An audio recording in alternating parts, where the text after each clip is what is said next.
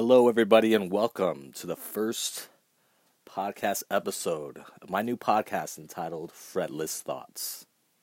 Now, this podcast is going to be a freeform podcast, and really, uh, I just want it to be a place where anyone could come with any opinion, any background, and pretty much say whatever they would like to say. No judgments here, just uh, we just want to get your point, get your point of view, and see if we can. Uh, look at the subject or uh, the topic uh, a little differently than uh, we had before. So, with that introduction being said, I'd like to welcome you to our first podcast. And this first podcast is going to be um, a little bit about myself, yours truly. And, um, you know, just to give you a quick background, uh, my name is James Edward Espinosa. I was born here in Southern California I'm a musician, musician by trade. Um, and uh, I'm just a regular dude who uh, is trying to navigate his way through this world just like anyone else. Um, now, uh, today we're coming uh, coming to you from pretty uh, peculiar times. We're in the middle of this uh, worldwide pandemic, and to be honest, I don't think any anybody really knows what the future holds as far as uh, returning back to some sense of normalcy. But um, you know, only time will tell.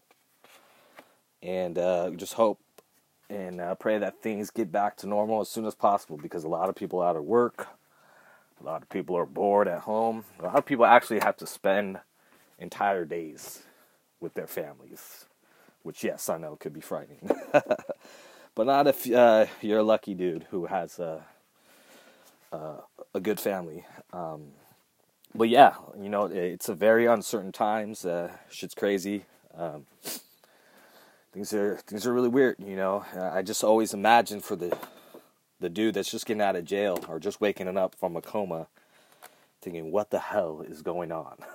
Why is everyone in masks? You know, what is going on?"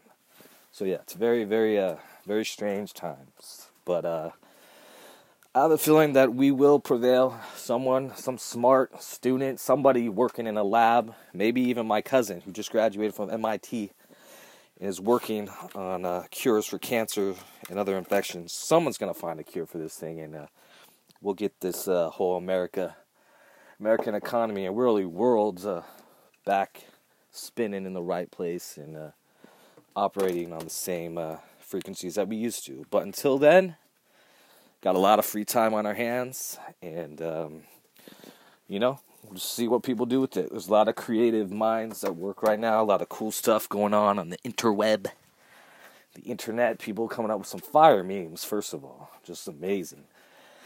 And uh, just some really cool content. So um, I applaud you if you're one of these people. Kind of uh, taking this time to be creative and uh, to have some fun and uh, maybe even make some money. So, uh, all the power to you. So, uh, that being said, I just want to get on with today's episode, and really, it's just gonna kind of a short bio and introduction to myself and um, what I've been through in my short 32 years on this earth. Um, I've actually been through a lot. And uh, I just want to share some of these things with you a little bit of my story to maybe inspire or to uh, shed light on uh, where I come from and what kind of things I've seen and been through. So, with that being said, here we go.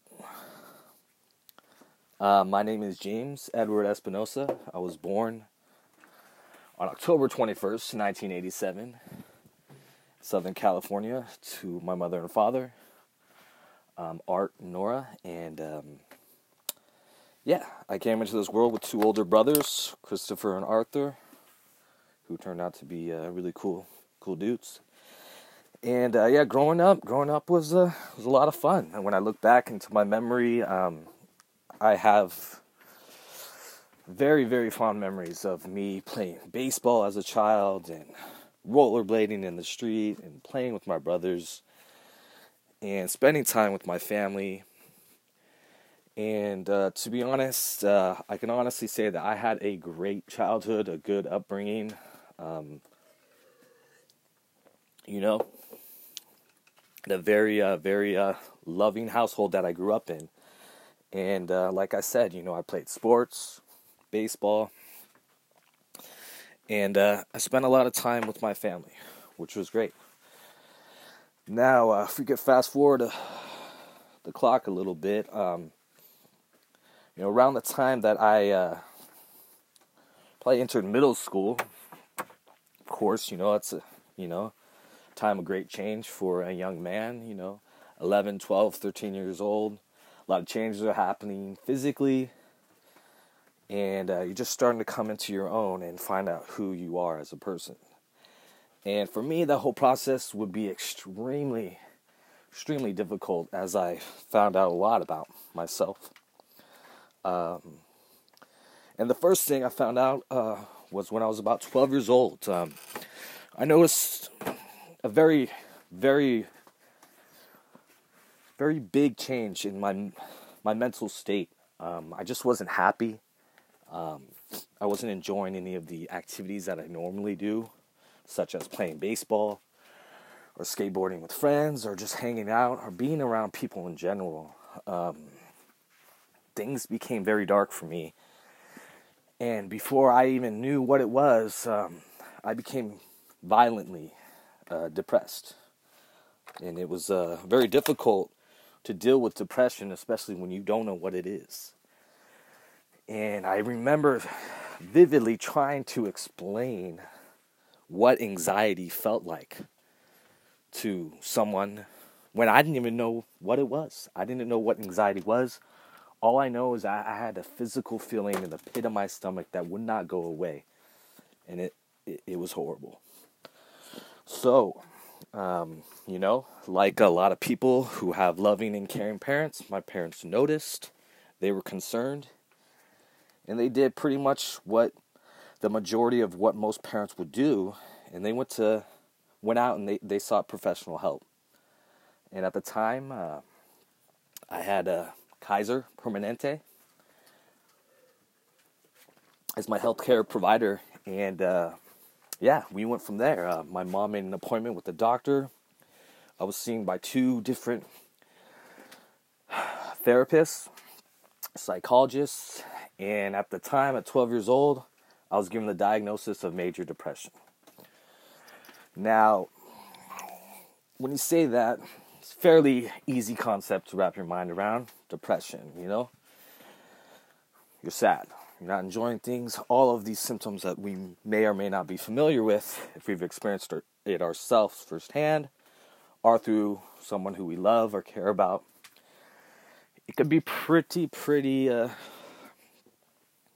pretty traumatic. And uh, I was dealing with a lot, especially coming from a place where I didn't know much about my diagnosis or what my options were. So, right off the bat, boom, medication. Now, the first medication that I was put on it's kind of like the one that they put everyone on first, and that was Prozac. Now, I took Prozac, and right away I started experiencing side effects. Um, notable one that I can remember quite vividly is just constant headaches. Man, I was having a headache literally all day because of this med, these meds, and uh, you know, just after a while, just it just wasn't even worth it. And uh, I remember being at the kitchen table, and my mom was looking at me, and she just asked me like, "Hey, are, is this even working for you?" I looked at her and I, and I told her, no, no, this isn't. Need to do something. So we went back and uh, we told them our concerns and my complaint and how the, the medicine I felt was causing my headaches. And the doctor kind of agreed, okay, this is not working. And I thought, all right, well, you know, that was that was fair. You know, we gave it a shot and, you know, try something different or, you know, whatever. Well, it was on to the next one. And this became a pattern. And the next medicine I believe was Wellbutrin. And I took that, and that one I stayed on that one for a while. And uh, I had no idea that this was going to be the beginning of uh, meds. And, um, you know, as the, as the time went on and things passed, um, you know, I, I began to kind of live and deal with my depression. And to be honest, I hated it. Um, I hated every moment of it. I remember going on a small family vacation in San Diego. And just in beautiful San Diego, summertime, just gorgeous weather, with all my brothers, and um, you know, I'm just completely miserable. And it's just feeling this feeling that, you know, if you've ever been depressed, and this is nothing new, but for those who haven't experienced depression, the only, you know, the only the only words I can really even choose to describe it is just the in, inability to experience joy. Um, it's horrible, you know, it is horrible. You're always looking down, always looking in and eternal. Just, just, it, it literally is a living hell, and it's it's no way to live your life. And it's uh, it's it's to be honest, it's just a very very shitty existence. It's it's very very overwhelming, and uh, you know, it just became one of those things that uh, I had to deal with now. You know, so as uh, you know, as I as I grew older, you know, I, I I came to come to terms with my depression as you know I go through these phases where I get really sad and when I knew that I was going into one, it sucked, you know, and all I could do, to be honest, was just bite the bullet and see how long this depression ride would last. And some of those rides were lasted way too long. And um, you know, the science behind depression, you know, it's a chemical imbalance, you know, your brain is not producing enough serotonin, or your brain is not producing enough of this or that. Things aren't firing right and all these things are supposed to be fixed by medicine, modern medicine, but to be honest, psychiatry is pretty much a guessing game. And I would come to find that out a lot more as I got older. But uh, yeah, so uh, I was dealing with the depression, and um, it was hard, but you know, there were spots and, and moments where, you know, things were okay, and I wasn't always depressed. You know, like I said, it would come in phases. You know, some phases last a month, you know, a month of depression. Okay. Some would last the whole summer. All right, three three months of depression and so on, you know. And would go go on like this for a couple of years. And I couldn't tell you at at the time that I received my next diagnosis what medication I was on. That would be very helpful. Um, but I was on meds for sure. When I started to act a little erratic. Now, for a, I'm about 13 at the time, for a 13 year old, some of this behavior is kind of par for the course of being uh, going through puberty and uh, kind of uh, being in a hypersexual state all the time, like most teenagers or a lot of teenagers are. You know, some of it seems a little out there, but might be considered normal. You know, things like watching porn and, you know, uh, masturbating. um, perhaps maybe doing that a little too often. And, um, you know, uh, besides that, the hypersexuality, um, there's also a lot of weird behavior that I would exhibit. Uh, for instance, one day out of nowhere, I just decided to shave my legs. And I shaved my legs. And I don't know why. I just did it. And I mean, right away, it was noticed. Obviously, it was not too smart, and I used my brother's razor. So he noticed right away, dude, what the fuck? and then my parents see all the cuts on my legs, because I obviously didn't know what the fuck I was doing. And they're concerned. Why are you shaving your legs? First thing my dad asks me is, what are you, are you gay now? Like, you, you gay? You shave your legs? And so I had to hear that. And uh, besides leg shaving and hypersexuality, there was just other a lot of like really irrational thinking going on in my brain. You know, I would uh, I would steal things a lot. And that's to the point where I was stealing things I really shouldn't be, like the keys to my parents' car, and going out for joyrides at three in the morning, picking up friends, and you know, just doing all kinds of outlandish stuff that I really had no business doing. Now, uh, when all this behavior started to culminate, Uh, my parents were concerned, of course, and my mom did what she does, which was really her only line of defense at this point, was take me back to the doctor. So, in her car, and down the road we march and head down to the doctor's office. See this this uh, psychologist, and um, that's when I would receive my next diagnosis, and one that would stay, would be would would be one of my last diagnoses, which means that it was an accurate diagnosis. But um, after speaking with the doctor, and after she consulted my mother privately for a while, where I can imagine my mom pretty much told her everything from the constant masturbating to me stealing cars, shaving legs, staying up all night, acting out of sorts. Um, the doctor came back with the diagnosis of manic depression or bipolar disorder. Now, at the time, this is around, I'm going to say the year 2000. And, you know, manic depression was sort of an outdated term, but the first one that I ever remember hearing was bipolar. You're bipolar. James, you're bipolar. We know what's wrong with you. Eureka, we found your illness. You're not just fucking weird, you're bipolar. Like there's a reason for these these restless thoughts and this irrational thinking. So, in a sense, I guess I was relieved, sort of, but also kind of afraid. Because upon hearing this, okay, I'm bipolar, so there's got to be a pill for that, right? Like, what do I do? What do I do to fix this, you know? Even I couldn't stand myself. I couldn't stand the way I was acting.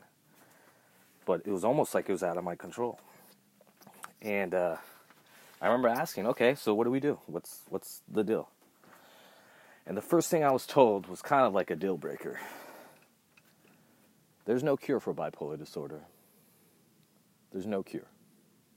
You're going to have this for the rest of your life, whether you like it or not.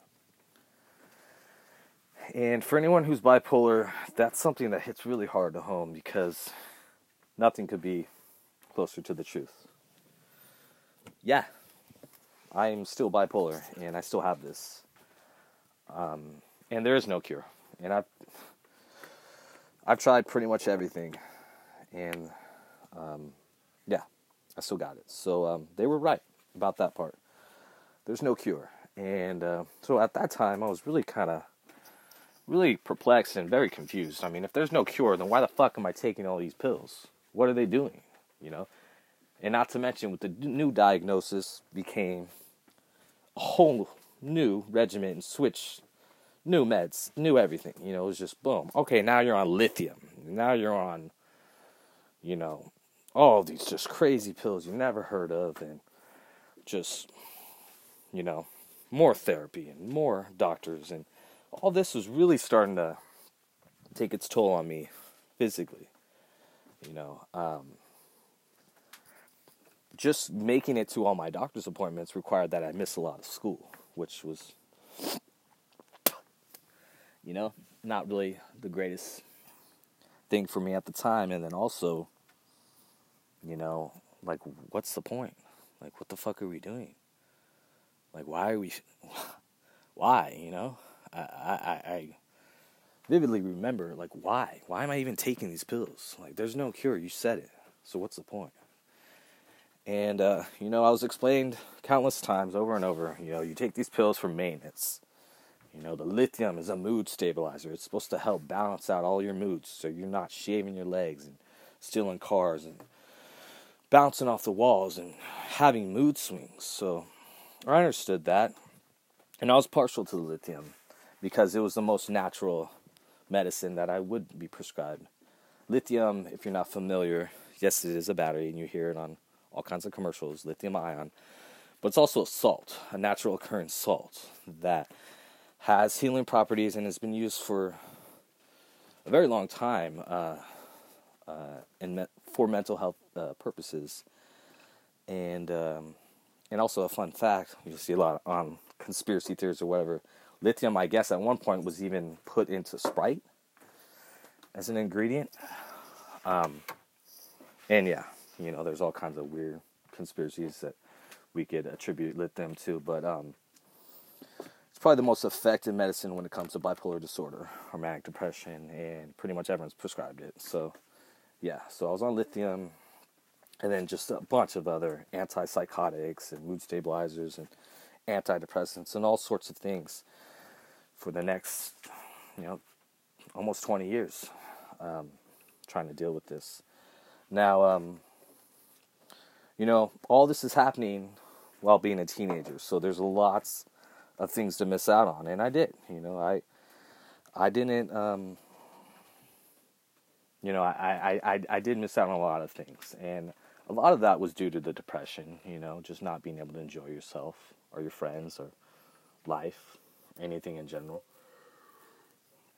So uh, yeah, my uh, my teenage years were a struggle for sure. I I struggled to get through them, but uh, had my good times and my bad times, and you know, at, at periods of times where I would go a whole year or maybe even two without any episodes of depression or mania, just pretty normal, you know, and uh, I uh, I would always kind of uh, think that hey maybe if I get normal and I could stop taking these meds and then I'm not bipolar anymore. I'm just a dude.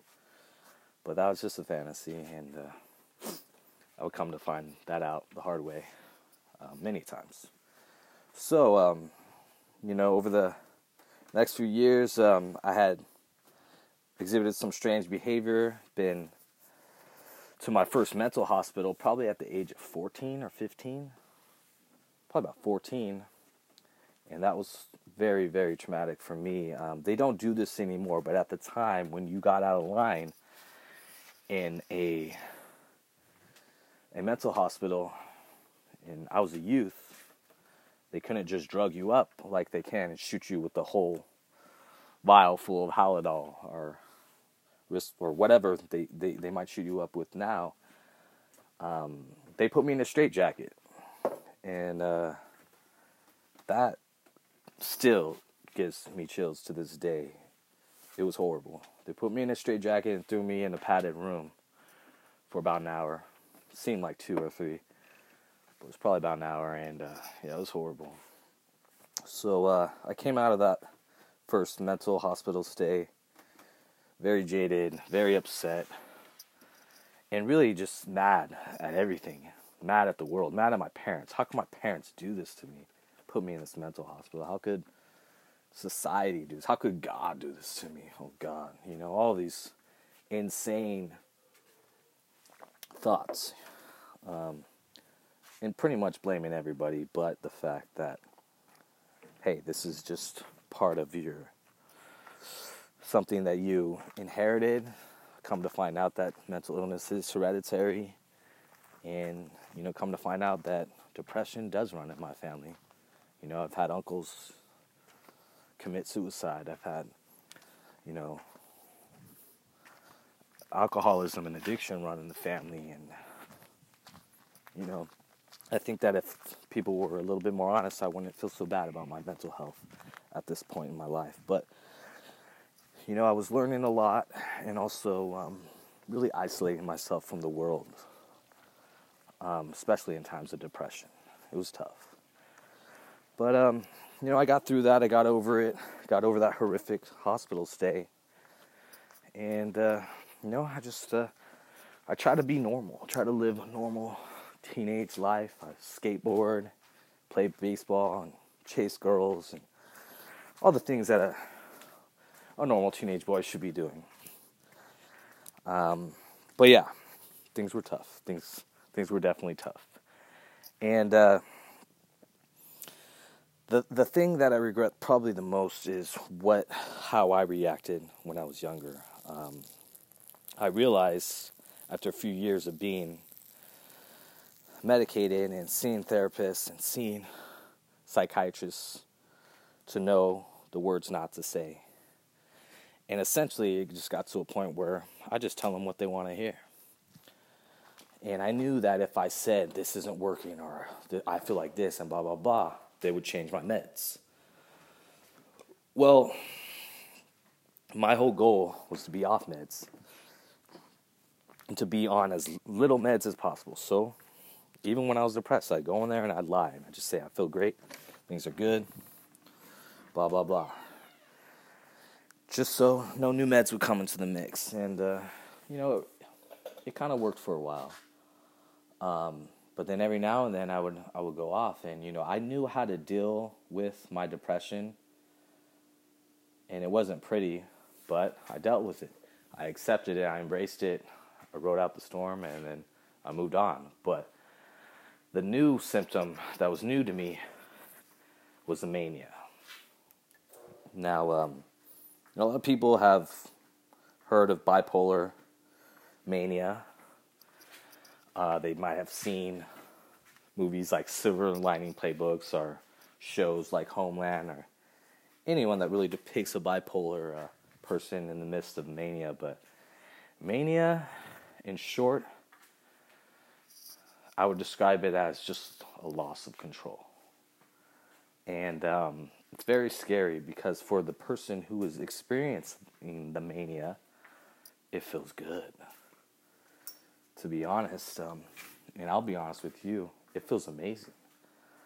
Um, and how good it feels, it's really indescribable. But I could honestly say that as someone who has experimented with many substances, hallucinogenic, um, pr- pretty much tried almost any drug you could think of.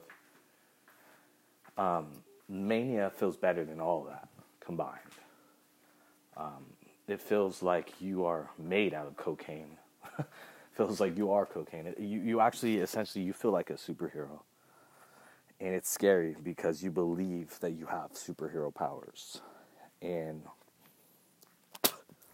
that's where you see people doing irrational things in the midst of their mania. Maybe Kanye West was experiencing a a manic episode when he decided to run for president.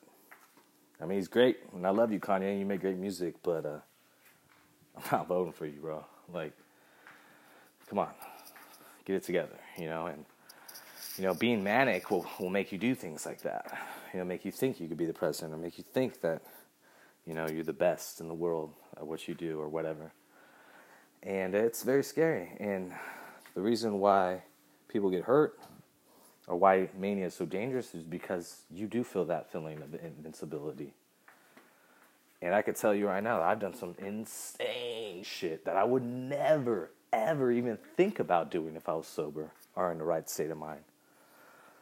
But that mania, man, that's it. It's like a drug. So, um, when I would experience this mania, it was very noticeable. Couldn't hide it. Up all night, doing crazy shit, scaring the fuck out of everybody. And um, yeah, it got bad. So, uh, you know, repeat this process over and over and over. And after a while, you know, boom, go manic, right away go to the go to the mental hospital. And after about, you know, fast forward the clock now, you know, I'm in my 20s and after, let's say, about 10 years of dealing with it, I kind of understood how the game works, you know? If I feel manic, kind of had to stop what I'm doing, you know? And luckily, at the time, at this time, I was working for my parents. So they were very um, understanding in dealing with my mental health and work. So if they noticed, they even noticed that I was going a little off or being a little manic, I mean, they would just give me two weeks off. They let me take some time off, be at home, chill out. And essentially, they just deal with me, you know. They'd have to deal with me staying up all night, you know, eating at insane hours of the day and dealing with my side effects and just everything that comes along with being in a manic state. And it was tough, but I give all the the props and uh, credit to my family, my mother and father and brothers who had to deal with me. It was it was um, frightening at times, put it that way. Um, and yeah, you know, it was uh, it was it was it was insane. You know, to be honest, it, was it was growing up. My, my I, I, caused a lot of chaos around my household and my family, and I'm very sorry for that. But I know that my parents and my brothers understand, and um, yeah, it's uh, I'm just very lucky to have a family like I do.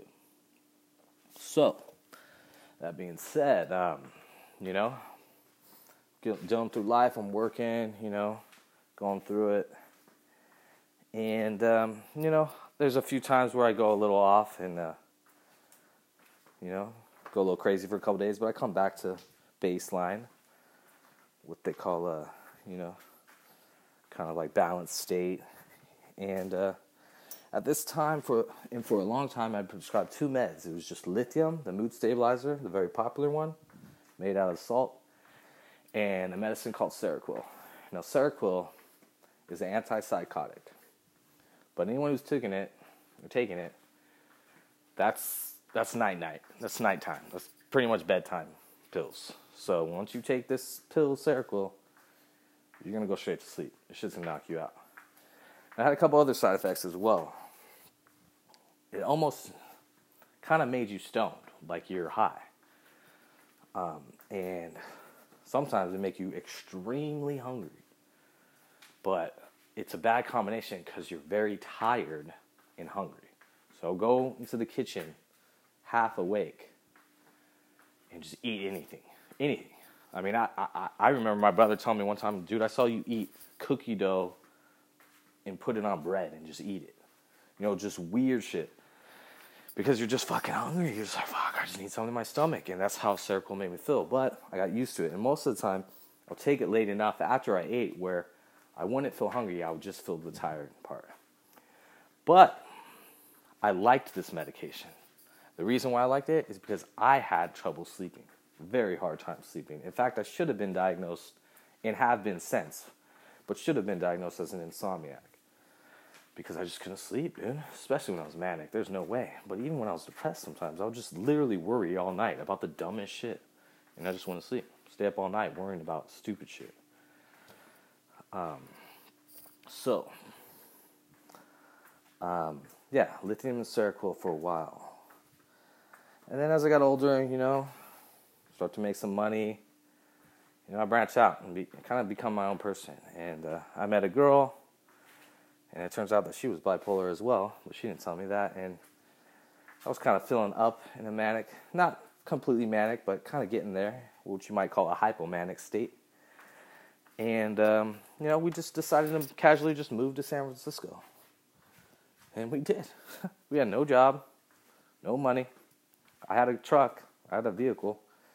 So we just put all our shit in the back of my truck and we just drove to San Francisco. And it was pretty insane. But this trip in the Bay Area would kind of change my life. Um, so we went up there, and I mean, right away, things start to fall apart between me and her very quickly.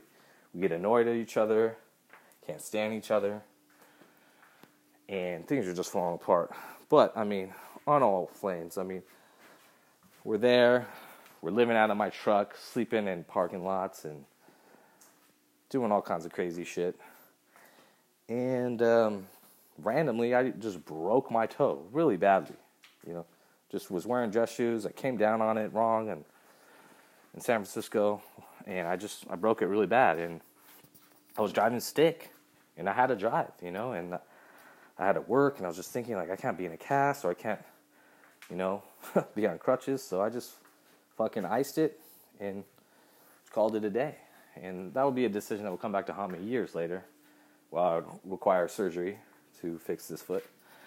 But at the time, it seemed like the right thing to do. So I sit and continue to look for work and trying to make it out in the Bay Area, which is by far one of the most expensive cities you could live in in America. So smart choice, another smart choice. But uh, eventually, things started to work out. The girl I went up there with, she found a job. Um, and eventually, you know, like uh, I would find work doing anything I could. I, I worked in a grow house, an illegal marijuana grow op, where I trimmed all day. It was good money, dude. I make like 200 bucks a day. It was pretty sweet. Um, but eventually she got tired of it and things fell apart between us and we broke up. Now she had a job and she she found a place in Oakland to stay, and it was all right. I didn't feel so bad about, you know, just kind of, all right, well, you got to get out of my truck, and you can't stay with me anymore. So we went our separate ways, and uh, you know, I tried to do my thing up in the Bay.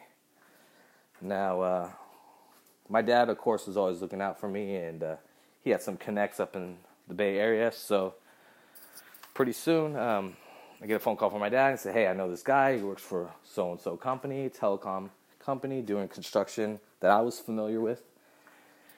And long story short, boom, get connected with this guy, and go to work right away doing freelance work. And it was amazing because basically what I was doing are these small upgrades on these cell sites, which was 3G at the time. And for each cell site that I would do, it was $300 cash in my pocket. So I would do two to three sites a day. I was making good money. It was a lot of fun. In that first month, I must have made, I don't even know, close to five or six thousand dollars. It was it was awesome.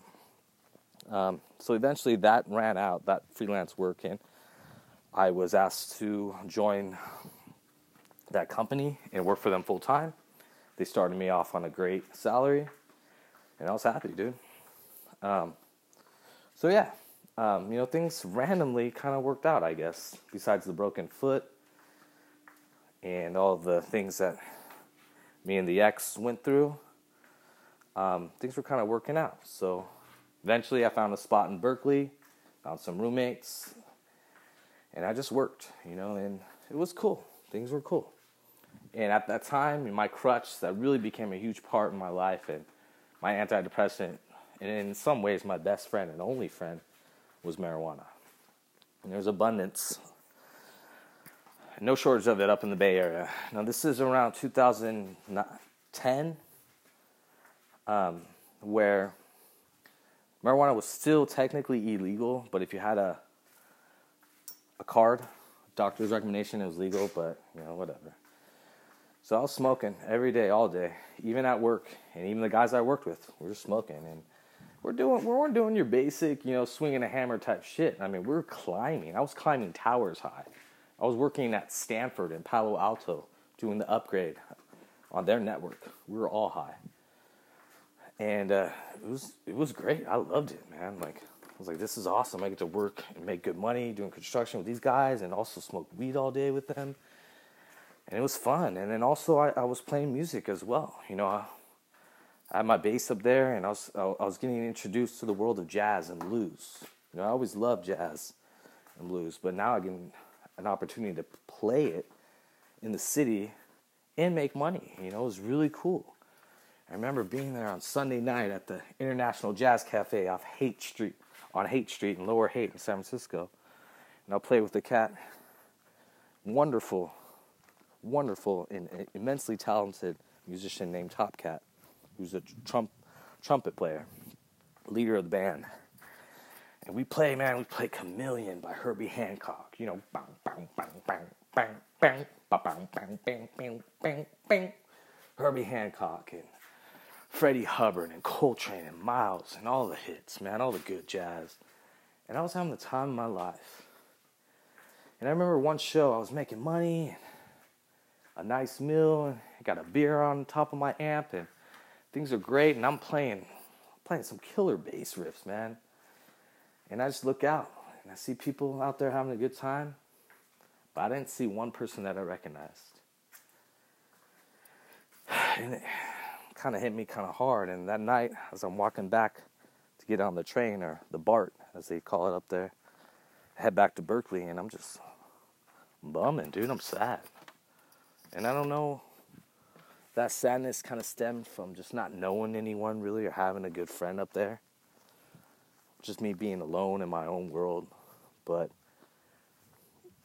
it was very, uh, was just very concerning for me because I thought nothing could stop me, man.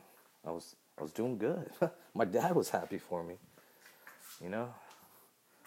I was doing all right, but something inside my head just, just wasn't. Uh, wasn't all right. And um, I remember feeling that sinking feeling that I'm falling.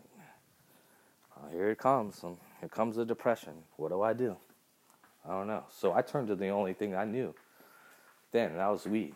I started smoking more, doing more. And initially, it kind of helped for a little bit.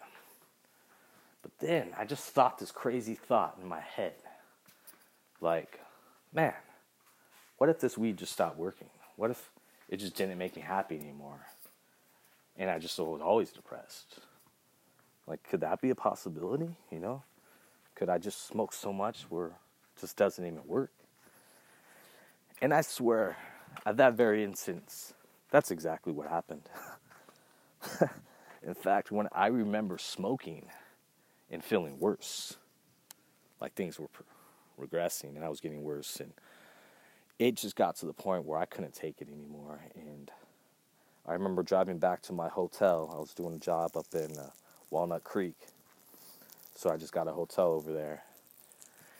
And I remember driving back to my hotel in my little truck, and I was driving like a madman, driving insane, going on the wrong side of the road, and driving 100 in a 30 mile per hour zone, and just, you know, crazy. And I, I'm thinking when I'm behind the wheel, this little five speed, like, what am I doing? Like, it's almost like I have a death wish. And in some respects, that's exactly what it was.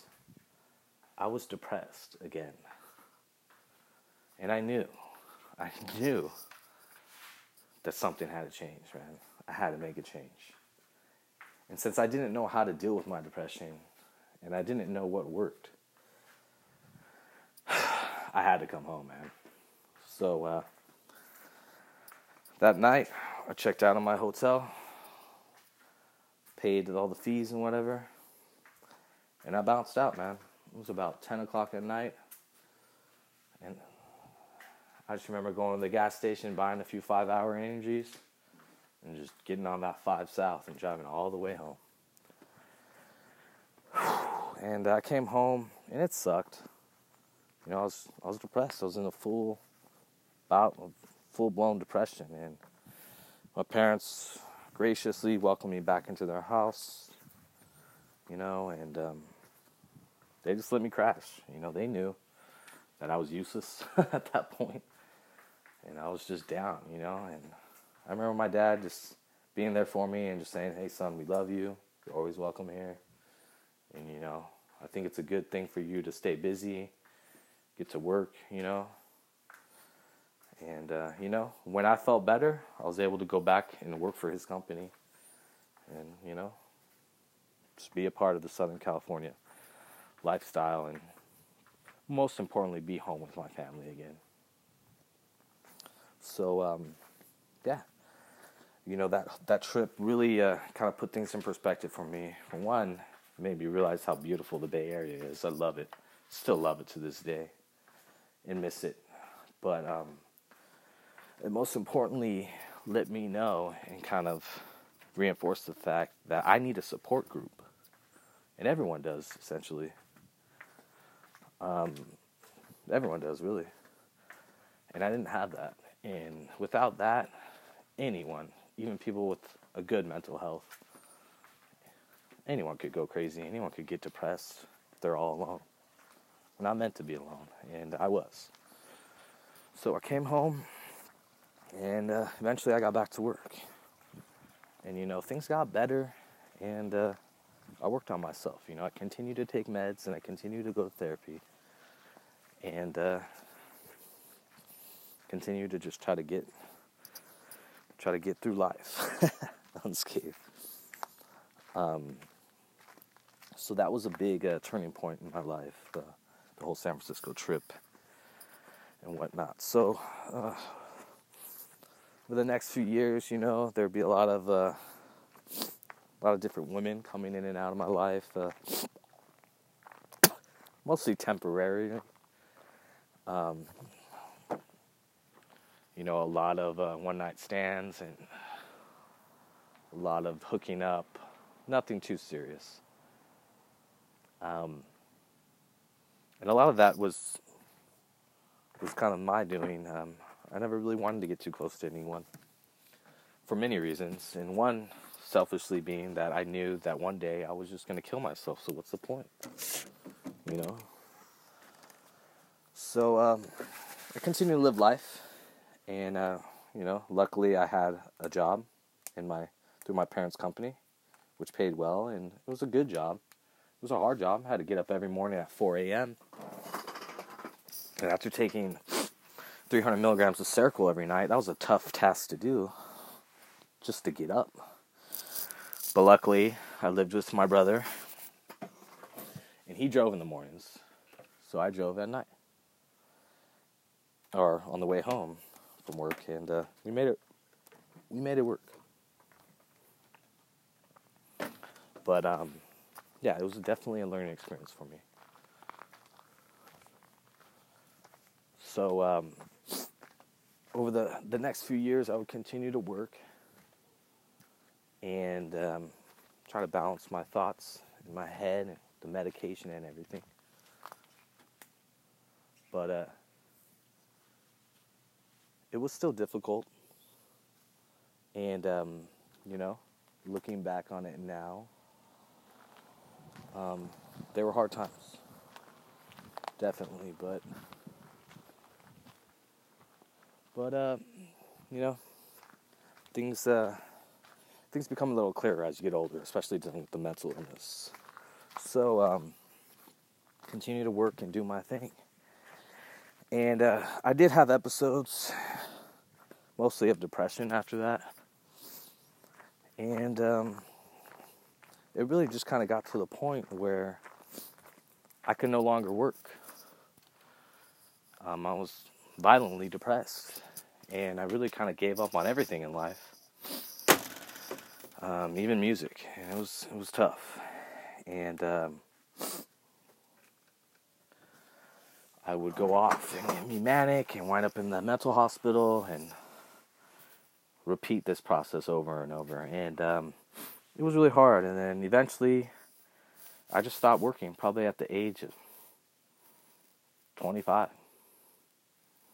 I just stayed at home and collected disability. My doctor put me on disability, and I was just one of those people. One of those people that I always loathed. Oh, you're collecting disability. And here I am with essentially an invisible illness still an illness and still on disability.